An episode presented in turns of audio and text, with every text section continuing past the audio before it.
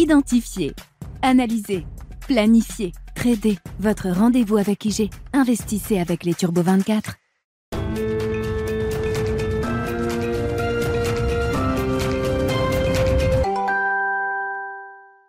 Bienvenue dans Smart Bourse, votre double dose quotidienne de marché en direct sur Bismart. Chaque jour à la mi-journée, 12h30, 13h. Et en fin d'après-midi, la grande édition pendant une heure à partir de 17h en direct, rediffusée à 20h sur Bismart TV. Émission que vous retrouvez chaque jour en replay sur bismart.fr et en podcast sur l'ensemble de vos plateformes. Au sommaire de cette édition de la mi-journée, une nouvelle semaine qui débute pour euh, les marchés actions et les marchés actions européens notamment, qui ont bouclé la semaine dernière leur troisième première meilleure semaine depuis 1987 avec une performance euh, hebdomadaire de plus de 4% pour le stock 600 et le redémarrage pour cette deuxième semaine de l'année 2023 se fait dans le sillage de ce qu'on a observé ces derniers jours et même ces derniers mois, on peut le dire, puisque les actions européennes ont redémarré à partir du mois d'octobre 2022. C'est donc du vert, léger certes, mais du vert quand même à mi-séance sur les actions européennes avec un CAC 40 qui se rapproche désormais des 6900 points au démarrage d'une semaine qui euh, verra parmi euh, les éléments majeurs qui intéresseront les investisseurs. La publication de l'estimation d'inflation pour le mois de décembre aux États-Unis, le CPI sera publié ce jeudi à 14h30 avec euh, là aussi toujours l'idée, l'espoir d'une tendance à la décélération qui euh, pourrait se confirmer, y compris du point de vue de l'inflation sous-jacente, qui euh, différencie les États-Unis de l'Europe. D'ailleurs, de ce point de vue-là, les États-Unis sont un peu plus avancés peut-être dans cette phase de désinflation que l'on connaît depuis quelques mois maintenant. Jeudi, donc, l'inflation américaine. Et puis en fin de semaine, ce sera le coup d'envoi des résultats trimestriels, du quatrième trimestre en l'occurrence, avec euh, le secteur euh, financier et bancaire américain qui sera euh, à l'honneur pour cette ouverture de saison des résultats annuels, puisque nous aurons ce vendredi les résultats des grandes banques américaines, JP Morgan, Bank of America, Wells Fargo, Citi ou encore dans le secteur des services financiers, le géant de la gestion d'actifs BlackRock qui publiera également ses résultats ce vendredi. Voilà pour le programme de la semaine. Le plan de trading à suivre dans un instant, comme chaque lundi à 12h30 avec les équipes d'IG. Et puis, euh, dans le domaine des grandes perspectives 2023, nous nous euh, focaliserons dans cette euh, émission sur le compartiment des matières premières avec un spécialiste, Benjamin Louvet, gérant matières premières chez Ofiem, qui sera notre invité également pendant cette demi-heure.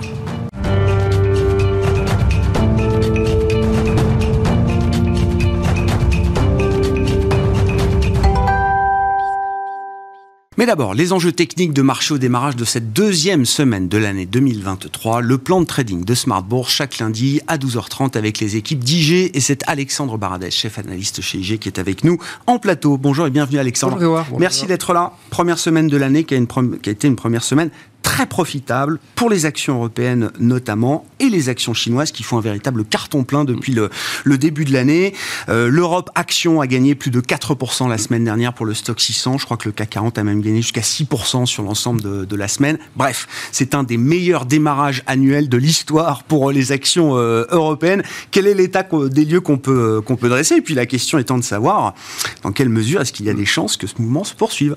l'état des lieux, on peut même le ramener un peu en, en amont finalement. Le rallye du CAC et des gros indices européens, même des, valeurs aussi plus cycliques ou plus traditionnelles aux États-Unis, contrairement aux valeurs de croissance, c'est fait avec euh, ces anticipations sur la Chine qui ont commencé à apparaître dès la fin du mois d'octobre. Donc le gros rallye finalement, c'est les 20% qu'on regarde. C'est pas seulement la, première semaine, c'est toute la, vague de hausse de fin octobre, 20% de hausse dans laquelle nous sommes actuellement et que le marché tente de réaccélérer à nouveau après une petite phase de consolidation. Euh, donc ça s'est fait quand même majoritairement sur les anticipations liées à la Chine, avec un petit peu d'effet inflation, pic inflation US, mais ça, ça on l'a pas trop vu. Ici, c'était vraiment l'inflation, on l'aurait vu sur le valeur de croissance qui aurait redémarré en même temps. Or, c'est pas le cas.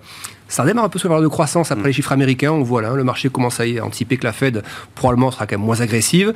Euh, après l'ISM, après les salaires US qui ont progressé moins fortement qu'attendu. Voilà, on commence à avoir vraiment des signaux de sur les salaires ça se tasse, que sur l'activité aussi, ça commence à ralentir peut-être plus fortement qu'attendu côté US. Mais sur ce qui nous intéresse, à savoir actuellement la partie européenne, c'est vrai que le, les, indices sont. Alors, je, je vais continuer d'être euh, optimiste comme on l'a été ces derniers mois, ça n'a pas été, un tort. Euh, mais la question, c'est est-ce qu'on regarde le, sommet tout de suite? Est-ce qu'on regarde les 7004 sur le CAC euh, hors dividende? Euh, je, pense que le point bas, ça, il est fait. Plus on monte haut, d'ailleurs, c'est un peu logique de dire ça, mais plus ah on, va, on, va, haut, plus ça sous-entend que le point bas, ce qu'on disait déjà il y a quelques mois, avait été fait. Mm. Ça, ça se conforte. Mais est-ce que, pour autant, parce qu'on a la conviction que le point bas a été fait, le point haut doit être. Est-ce qu'il faut revenir tout de suite au point haut C'est ça. Et l'idée qu'il y a derrière, c'est que la Chine a été, a été. Le marché a bien joué l'hypothèse Chine. Les marchés chinois ont beaucoup rebondi, l'obligataire chinois aussi, le yuan a beaucoup rebondi aussi. Est-ce qu'à un moment donné, ceci n'est pas déjà dans les prix? Et finalement, cette ouverture, on voit qu'elle est quand même très euh, lente. Ça se fait avec beaucoup de heures logiques, de heures sanitaires. C'est une très bonne nouvelle pour la, seconde partie de l'année. Mais est-ce que le premier trimestre va pas être un trimestre où ça grince un peu encore au niveau de la macro chinoise? Et est-ce que finalement le marché est, prêt à cela?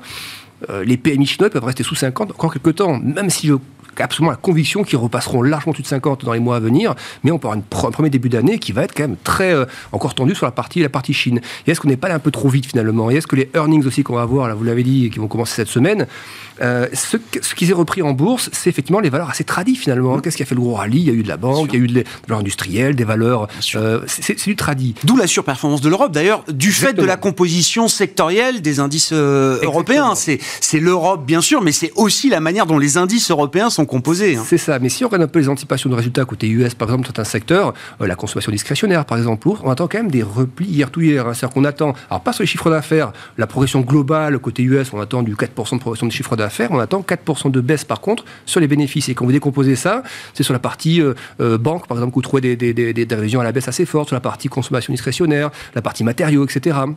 Donc, c'est là, je pense qu'il y a peut-être besoin d'ajuster un peu, peut-être pas les valos, mais les niveaux de prix actuels mmh par rapport à une de résultats qui va quand même révéler certaines peut-être un peu encore faiblesses finalement. Et ça, selon moi, ça doit pousser un peu le marché à consolider, sans le faire se retourner, mais ça doit l'amener, je pense, à, consolider un peu. Et c'est ce qu'on va voir donc sur les. Ce serait le scénario idéal, effectivement, de pas basculer trop vite d'une logique de, de, rattrapage, de normalisation de certains secteurs à euh, l'idée qu'on pricerait tout à la perfection, quoi. Oui, parce que les multiples sont encore finalement, euh, les multiples sont revenus dans la moyenne en fait. Les multiples du CAC à 10 fois les bénéfices, c'est en gros la moyenne des 10 ans. Si vous regardez le côté US, soit les, les PE forward ou les, PE, euh, les PE déjà passés, enfin les PE réalisés, enfin les bénéfices réalisés, on est sur des moyennes de 10 ans en fait. Donc euh, sur la moyenne, vous, on, est revenu à dire assez vite parce que euh, l'effet taux est passé par là. Il faut que l'effet micro aussi soit digéré par le marché. Il peut être très bien, on parle de très belles surprises que j'espère, mais je suis pas tout à fait certain quand même entre la partie des coûts intrants, les salaires, matières premières autres. C'est maintenant que ça peut commencer à se voir un peu dans les, dans les résultats finalement. Donc je pense qu'il y a une espèce d'entre-deux comme ça sur les résultats que le marché va devoir digérer. Bon, Regardons euh, le CAC 40, qui est un indice fort euh, désormais. Le CAC 40 Total Return, avec une vision long terme que vous nous proposez en unité hebdomadaire. Qu'est-ce qu'on peut dire des enjeux à ce niveau-là? On voit bien qu'on est sorti quand même d'un canal euh, haussier qui nous accompagne. C'est ça. La sortie par l'eau, ça va être d'abord, dans le premier temps, c'était post-Covid. C'est post-Covid. On, on, sort par le bas d'abord, panique complète, puis on ressort par l'eau, stimulation massive, etc. On l'a réintégré pour consolider, ce qui faisait partie d'une chose plutôt saine. Et là, on est reparti dessus. Moi, je sais très bien qu'on repart dessus, mais il me semble que le, on peut pas reprendre le sommet comme ça et réaccélérer avec seulement cette incursion dans, une zone un peu, un peu médiane de progression des, dix dernières années. Donc il me semble que l'oblique, on, est actuellement à 20 100, on verra tout à l'heure sur la partie hors dividende que ça donne, mais le, 20 100, il me semble que le, 20 000, on repassera en dessous. Voilà, l'oblique en dessous, à la 19 000. C'est pas des grosses variations, mais je pense qu'on peut encore avoir des, dans, la, dans les semaines qui viennent des drawdowns de l'ordre de 5-6%, euh, plutôt à la baisse donc. Hein. Mmh, bien sûr. voilà, ça, je trouve un peu rapide d'aller sur le sommet tout de suite, parce que ça veut dire, veut dire retrouver aussi des niveaux qu'on avait quand les multiples étaient à plus de 15 fois les bénéfices pour le, pour le, pour le CAC 40. Il est tout de suite comme ça de manière linéaire, je serais un petit peu surpris. Donc il y, y, a ça, et puis aussi des éléments un peu macro. La macro peut soutenir, je pense, plus l'aspect valeur de croissance. Ça oui, les salaires qui baissent, etc., les PMI mmh. ça c'est nature à détendre un peu les taux, donc plutôt les valeurs de croissance, mais ça acte aussi d'un ralentissement euh, économique et qui donc doit se voir dans, dans, les, dans, les, earnings. Donc je pense que c'est cette partie-là qui doit nous amener pendant quelques mois à, latéraliser un petit peu encore et voilà, et donc je pense qu'on peut encore avoir des, des, moments de respiration du CAC de l'ordre de 4, 5, 6%, ce serait pas, pas du tout impossible et, injustifié non plus. Et ce serait pas si mal parce que, enfin je veux dire, ce rallye de 20% dont on parle, euh, très peu en en ont pleinement profiter euh, réellement. Enfin, je veux dire, il y, a, y, a, dans les métiers de la gestion, il y a quand même la gestion du risque qui fait qu'on peut pas être euh, totalement, euh, en tout cas, beaucoup n'étaient pas totalement investis forcément ces derniers mois, et donc une partie des 20%, ils ne l'ont pas capté. C'est ce qu'on voit dans la taille des. Et ça devient douloureux pour les performances. Hein. C'est ce qu'on voit dans la réserve de cash. Les, poches de cash des, des, gestions, on le voit côté US, côté Europe, les poches sont très larges malgré le rallye effectivement octobre, novembre, un peu décembre. Donc ça veut dire effectivement il y a du cash. Donc c'est ce qu'on disait il y a quelques semaines. On disait que c'est ça qui va aussi limiter du coup. Hmm respiration trop puissant et risque de rechute massive parce qu'il y a tellement de cash qui doit être alloué que on peut pas faire deux fois l'erreur un rallye comme ça. Donc, tout trou qui serait un peu conséquent, et euh, retour sur support, n'en parlons même pas, mais ce serait, je pense, amorti par la, smart money, en fait, qui reviendrait, et peut-être aussi la, la, partie spéculative. Mais la stratégie buy the deep, à ce stade, elle vous paraît... Ah Très clair. Complètement ah adapté. Ah après, le reste à déterminer la profondeur du deep, mais déjà là, le, moment qu'on est en début d'année peut ressembler un peu de FOMO quand même. Hein. Ça ressemble un peu à ça, parce que on ne peut pas dire c'est la macro qui accompagnait ça ou autre, donc ça ressemble un petit peu petit FOMO, c'est pas énorme, petit FOMO quand même. Si on regarde euh, de manière encore plus euh, spécifique, le CAC 40 sur un horizon euh, quotidien, journalier, quels vont être les enjeux immédiats Là, on va passer sur du, CAC hors dividende. Hein, pour, CAC hors dividende, pour préciser. Donc, on, la dernière fois qu'on s'était parlé, on parlait de la zone des 6004. On disait voilà, il y a peu de chances que le marché parte largement dessous parce que c'est une zone très technique, très dense. Et on voit dans la réaction du marché, c'est fait pile poil sur la zone. moi, je pensais pas par contre qu'on irait aussi vite à 6008. Voilà, je pensais qu'on en allait rester quelques temps dans cette zone entre 6008 et 6004. Et comme on en sort, je crains un peu l'aspect bull trap par contre, à court terme. Hein, je ne suis pas du tout inquiet pour le moyen terme, mais à court terme, je pense qu'il y a un petit risque de bull trap. Et si le FOMO dure encore un peu, on peut même taper des 6009. Vous voyez les lésions, en fait, les deux obliques que vous avez en violet. Mm. La première, celle qui n'est pas les deux obliques, pardon, celle qui est horizontale, c'est l'ancien sommet des années 2000 pour le CAC hors dividende à 6944. Et l'oblique est juste au-dessus, c'est celle qui passe par deux sommets qui ont été touchés, des sommets assez éloignés, un de 2012 et un de 2015, euh, sur la reprise post-crise des subprimes. Donc ça, c'est des, niveaux importants d'un point de vue euh, graphique long terme. Donc on est coincé là-dedans, je pense. Hein. On a ce, ce plafond, je pense, qu'il y a dur à passer. Et par contre, pour les arguments qu'on vient de citer, plutôt des risques un peu de, digérer cette phase-là entre 6004, et 6009 quelques temps. Donc je serais plutôt à, attendre un peu des hmm. opportunités désormais, un petit peu de retranchement dans, ces phases-là, dans ces zones-là. 6004, 6005 sera assez généreux et, cela, par contre, pour ceux qui ont raté ce dernier rallye, ce serait une super zone pour rentrer à nouveau. c'est plus des, niveaux sur lesquels on a envie d'être euh, agressivement acheteur, oui. mais plutôt de laisser une phase de digestion s'installer. Parce qu'aussi, quels sont les moteurs du cas qu'on les connaît tous hein? Vous avez le luxe, un tiers, puis aussi l'énergie totale qui pèse lourd là-dedans. Euh, l'énergie, on voit l'énergie ça part à la baisse, etc. Ça va aussi se voir dans les cours des, hein, des, des, des, boîtes l'énergie, même si total, c'est pas que du, c'est pas que du pétrole, évidemment, il y a beaucoup de renouvelables désormais. Mais euh, le marché aussi, sur ces valeurs-là, beaucoup joue la phase reprise, la phase Chine, etc. Donc je pense que ça doit être consolidé. Et le luxe aussi, c'est des valeurs, non pas qui soient subitement inintéressantes, mais qui ont déjà bien intégré, je crois, la, la, la Chine un peu en amont. Et il va falloir aussi digérer un peu le résultat. Quand on regarde la partie américaine, euh, Alexandre, alors désormais on regarde le Dow Jones euh, en premier lieu, plus que le Nasdaq, qui est un indice secondaire désormais, on va le dire, en tout cas en termes de force relative par rapport aux autres. Que nous dit le Dow Jones aux États-Unis? Alors le Dow Jones, voilà, j'ai un graphique, il peut paraître un peu chargé, mais il l'est pas en fait. Hein. il, est, il, est, au contraire assez épuré. Euh, ce qui est intéressant dedans, c'est d'abord il y, a deux obliques importantes. Celles qui arrivent des sommets de 2018 et 2020. Mm. On voit que le marché a retravaillé à plusieurs reprises, notamment sur des échecs, par exemple à la hausse, donc qui, qui signifie vraiment le manque de force à un moment donné. Là, on est repassé une nouvelle fois dessus on passe en dessous et on consolide en dessous. Euh, et il y a une autre oblique qui est celle des points hauts intermédiaires depuis le sommet historique de Dow Jones. Enfin, dans cette vague de, vague de chute, il y a des points intermédiaires. Euh, la question que je me pose, et je pense que c'est le risque en fait, le risque euh, un peu ultime, mais vraiment ultime, hein, il serait là. Il serait qu'en fait, on ait une espèce de figure un peu d'inversion qui se met en place, qu'on appelle une épaule tête épaule inversée dans le jargon. Ça peut être pas forcément pile une TE, ça peut être des figures comme ça où il y a quelques bottoms successifs. Mais je pense qu'on on a affaire à ce genre de figure-là, qu'on va d'ailleurs après sur le Russell 2000, des figures mm. comme ça, un peu de retournement progressive. La question que je me pose, c'est à quelle la profondeur de la, en gros, du dernier point de chute? Est-ce qu'on l'a déjà vécu dans la phase récente avant le rebond? Donc, en gros, à 32 5, c'est le, ce qui serait pas du coup une vraie épaule tête épaule, elle serait un peu déséquilibrée?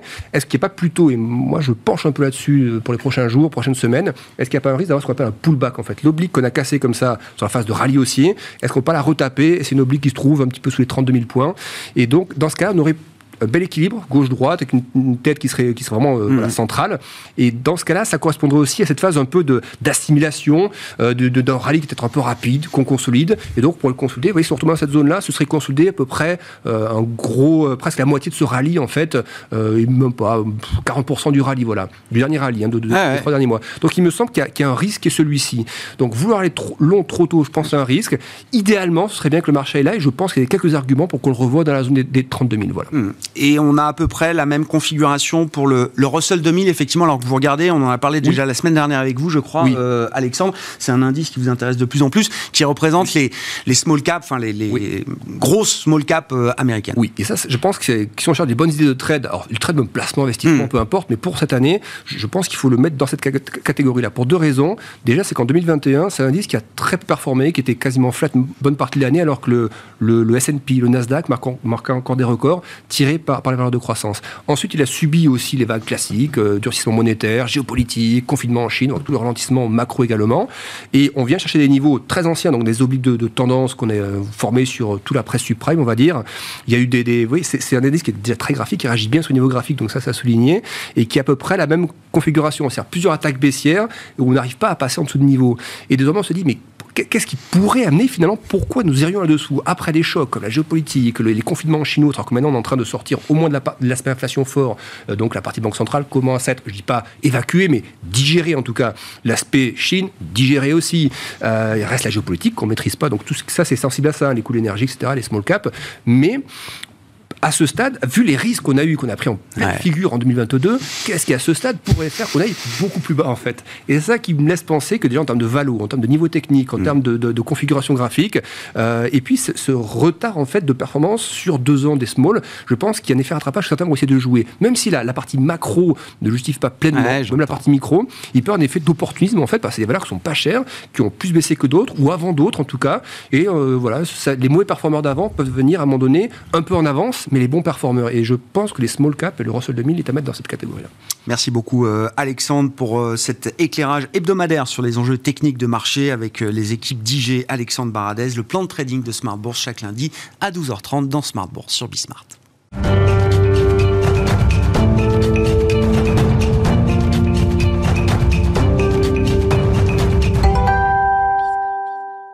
La question des matières premières, qui est devenue une question centrale dans le jeu euh, des marchés globaux, évidemment, et c'est Benjamin Louvet qui est avec nous euh, en plateau pour évoquer les perspectives 2023. Bonjour et bienvenue Benjamin. Bonjour Grégoire. Merci beaucoup d'être avec nous. Vous êtes gérant matières premières chez Ophi Asset Management.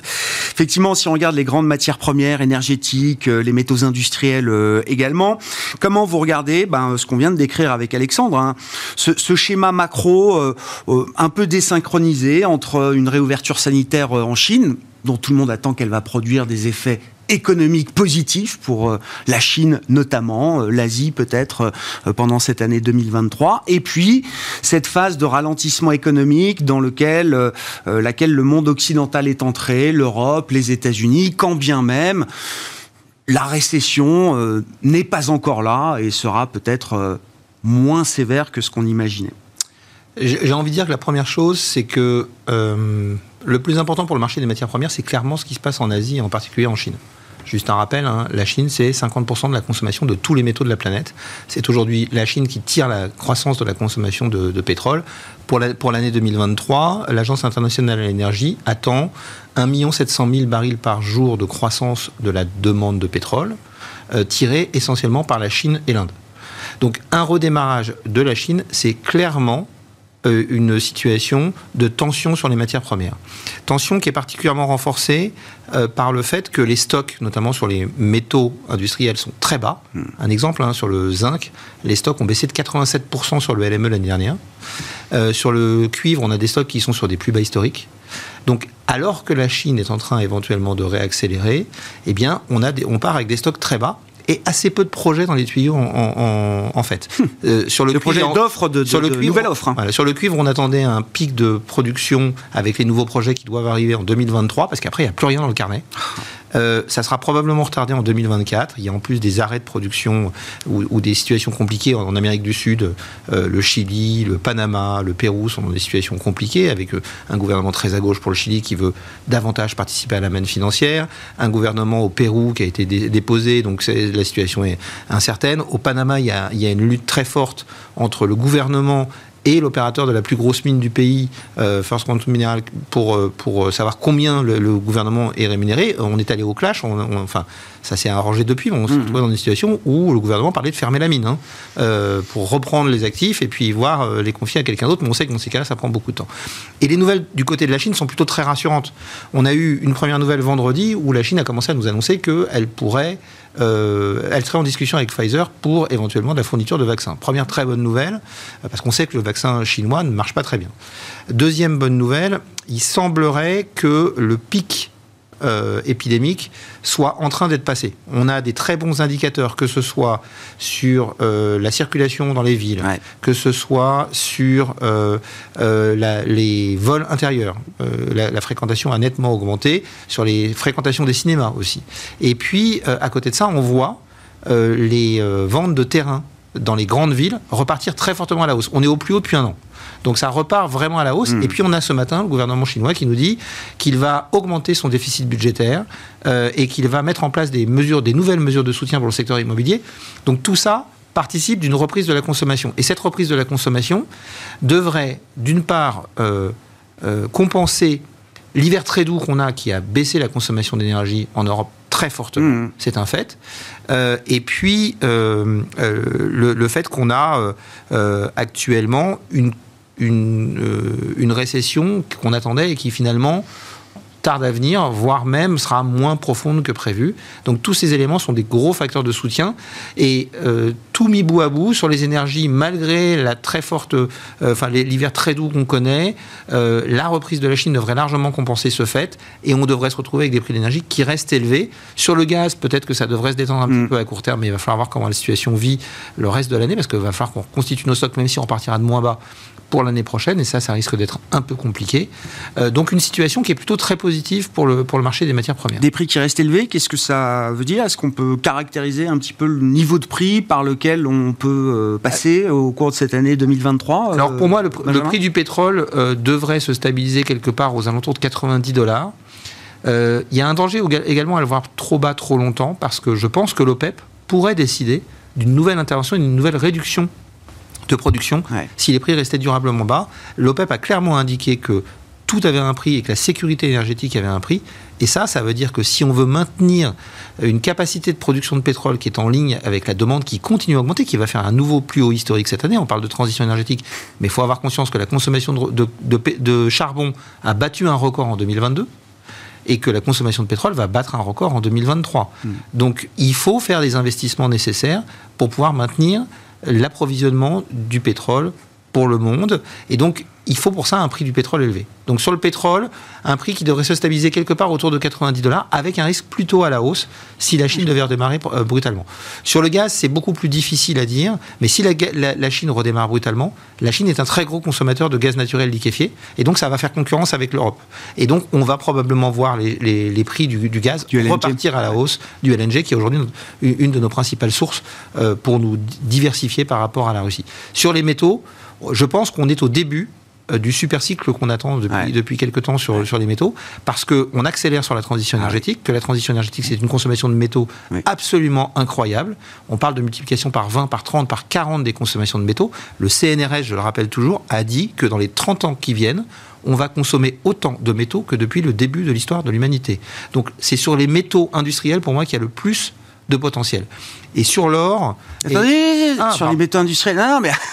Ah non, je veux pas aller Ce qui me frappe, non, non, mais je vous écoute religieusement, Benjamin. Mais sur l'offre de métaux, moi, ce qui me frappe, c'est que effectivement, l'année 2022 a été sans doute une année marquante avec euh, l'accélération des investissements vers la transition énergétique, l'électrification effectivement de nos industries, de nos économies, euh, etc. Mais sur le, le plan de l'offre, c'est une catastrophe. Rien ne se passe. Les, Rien ne se passe. Les compagnies minières ne réinvestissent pas. On parle de la voiture électrique, de tout ça, etc. On sait que on en aura, euh, je ne sais combien de millions à horizon 2030-2035 euh, en Europe. Sur la partie offre, on estime, on estime que dans le secteur de l'offre, il faudrait investir à peu près 160 milliards de dollars par an. Aujourd'hui, on investit à peu près la moitié de ça. Et même la remontée récente qu'on a connue des prix de ces métaux, avec, avec la, reprise post-Covid qui avait... A pas rouvert de projet Ça n'a pas rouvert de projet. Le carnet de, de projets pour le cuivre est vide. Euh, tous les analystes euh, Benjamin, enfin, il y a des, financiers, des, gens qui voient bien quand même l'intérêt qu'il peut y avoir, surtout vu la durée des, de la mise en place d'une nouvelle euh, mine de cuivre. Alors, on a, on a deux choses. Des ce sont des investissements très longs. D'abord, hein, ça met du temps. une mine, en, moyenne dans le monde, ça met 17 ans entre le moment où vous décidez d'ouvrir une mine et le moment où cette mine. Donc il ne faudrait pas avoir un décalage de phase. C'est un des gros problèmes, c'est ce que j'appelle la tragédie des horizons. C'est qu'on va avoir un décalage de phase pour l'approvisionnement en, métaux et c'est ce qui nous fait penser que le prix de ces métaux devrait beaucoup monter. Euh, il y a des contraintes ESG de plus en plus fortes. Euh, l'activité minière euh, est, polluante, certes. Alors je rappelle toujours, parce qu'il faut quand même garder les choses en tête, le pétrole est responsable de. Enfin, les énergies fossiles sont responsables de 70% des émissions de la planète les métaux dans leur ensemble, mhm. scope 1, 2 et 3 tiers, production et utilisation de ces métaux, de la mine jusqu'au démantèlement, euh, sont responsables de 11 à 13% selon les estimations de toutes les émissions de la planète, sachant que là-dedans, 70% c'est l'aluminium et 20 euh, c'est l'acier et 20% c'est l'aluminium. Donc si on enlève ces deux métaux-là, les autres métaux polluent très très peu. Donc si notre il va bien falloir que le SG se mette, en, se, mette, euh, se mette en cohérence quand même par rapport à cette idée-là. Le, le, SG qui nous pousse à euh, c'est plus que le SG, Grégoire. C'est c'est l'Europe, c'est la taxonomie. Hum. Aujourd'hui. ces métaux sont, ne sont quasiment pas cités, l'aluminium un petit peu, l'acier un petit peu, mais ne sont quasiment pas cités dans la taxonomie. Il, est nécessaire, Philippe Varin l'avait dit dans son rapport qu'il avait rendu à, Emmanuel Macron en janvier l'année dernière, il faut intégrer l'industrie minière dans la taxonomie, sous contrainte hein, d'émission éventuellement, mmh. mais il faut l'intégrer parce que sans ça, les métaux seront l'angle mort de la transition Tant que ce ne sera pas écrit dans la taxonomie européenne et ses évolutions, il n'y a, pas, a pas de chance que euh, des investissements viennent euh, soutenir l'offre. Dans les sociétés d'investissement, vous avez euh, la plupart des gros groupes miniers, Vallée et autres, qui sont dans les listes sous surveillance parce que parce qu'il y a toujours un, barrage qui cède, il y a toujours un problème sur la mise en place d'un chantier avec des, des, des populations Le risque de controverse est Donc le risque de controverse est beaucoup trop gros. Donc tant qu'on n'aura pas fléché les investissements au niveau politique, vers cette direction, euh, déclencher l'investissement sera très compliqué. Hmm. Les métaux précieux et l'or euh, notamment, alors je disais, euh, notamment, je, crois repris par vous, ou écrit même directement par vous, les, achats d'or par les banques centrales ont explosé en 2022. on est au plus haut depuis 1967, avant la fin des accords de Bretton Woods. On avait fait deux très belles années en 2018 et 2019, où on avait dépassé les 600 tonnes d'achats ce qui était un, record depuis la fin des accords de Bretton Woods. Et puis 2020 est arrivé et les banques centrales ont été un peu occupées à autre chose. Elles ont un peu remis leur programme d'achat à plus tard.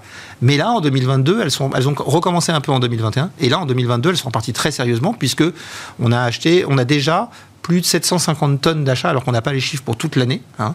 On était à, 600, un peu plus de 650 tonnes euh, à la fin du troisième trimestre. Depuis, on sait que la Chine a acheté 32 tonnes en octobre et 30 tonnes en, novembre. C'est intéressant parce que la Chine n'avait pas acheté d'or depuis septembre 2019 et la Chine ne communique pas toujours sur ses achats d'or. Là, elle recommence à acheter.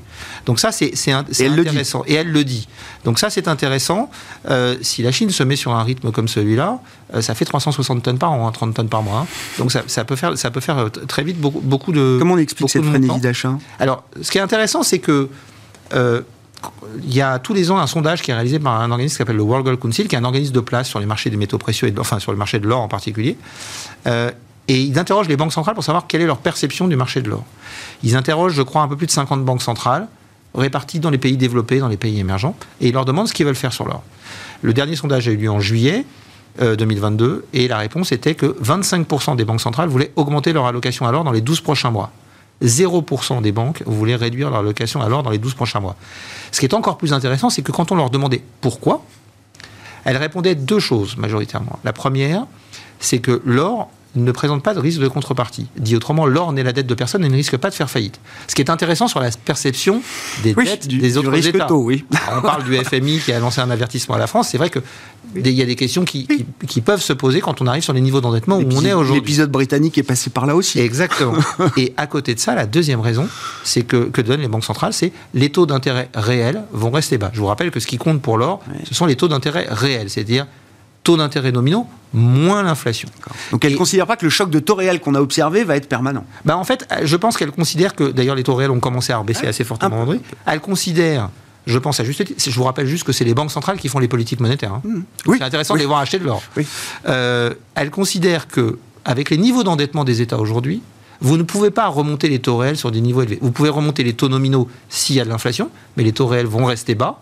Et donc, ça garde un avantage concurrentiel alors. Je pense aussi qu'on est en train de réaliser progressivement que l'inflation est beaucoup plus pérenne que ce qu'on croit, euh, pour plusieurs raisons. D'abord parce qu'une grosse partie de cette inflation, on en a déjà parlé, vient de problématiques d'offres, et que ça, vous ne réglerez pas les problématiques d'offres en levant les taux. Mm. Qu'en en augmentant les taux, vous réduisez aussi le développement de l'offre, parce que faire un projet minier coûte plus cher.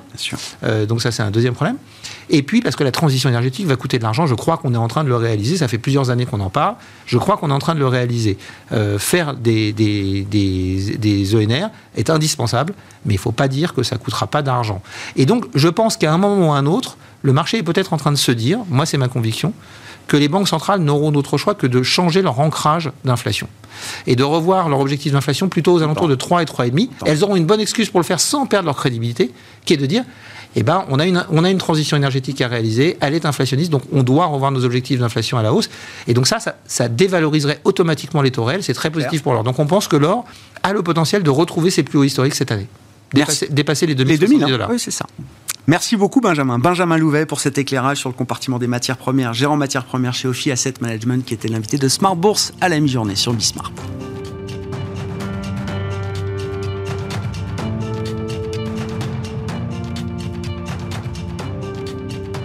Identifier, analyser, planifier, trader. Votre rendez-vous avec IG. Investissez avec les Turbo 24.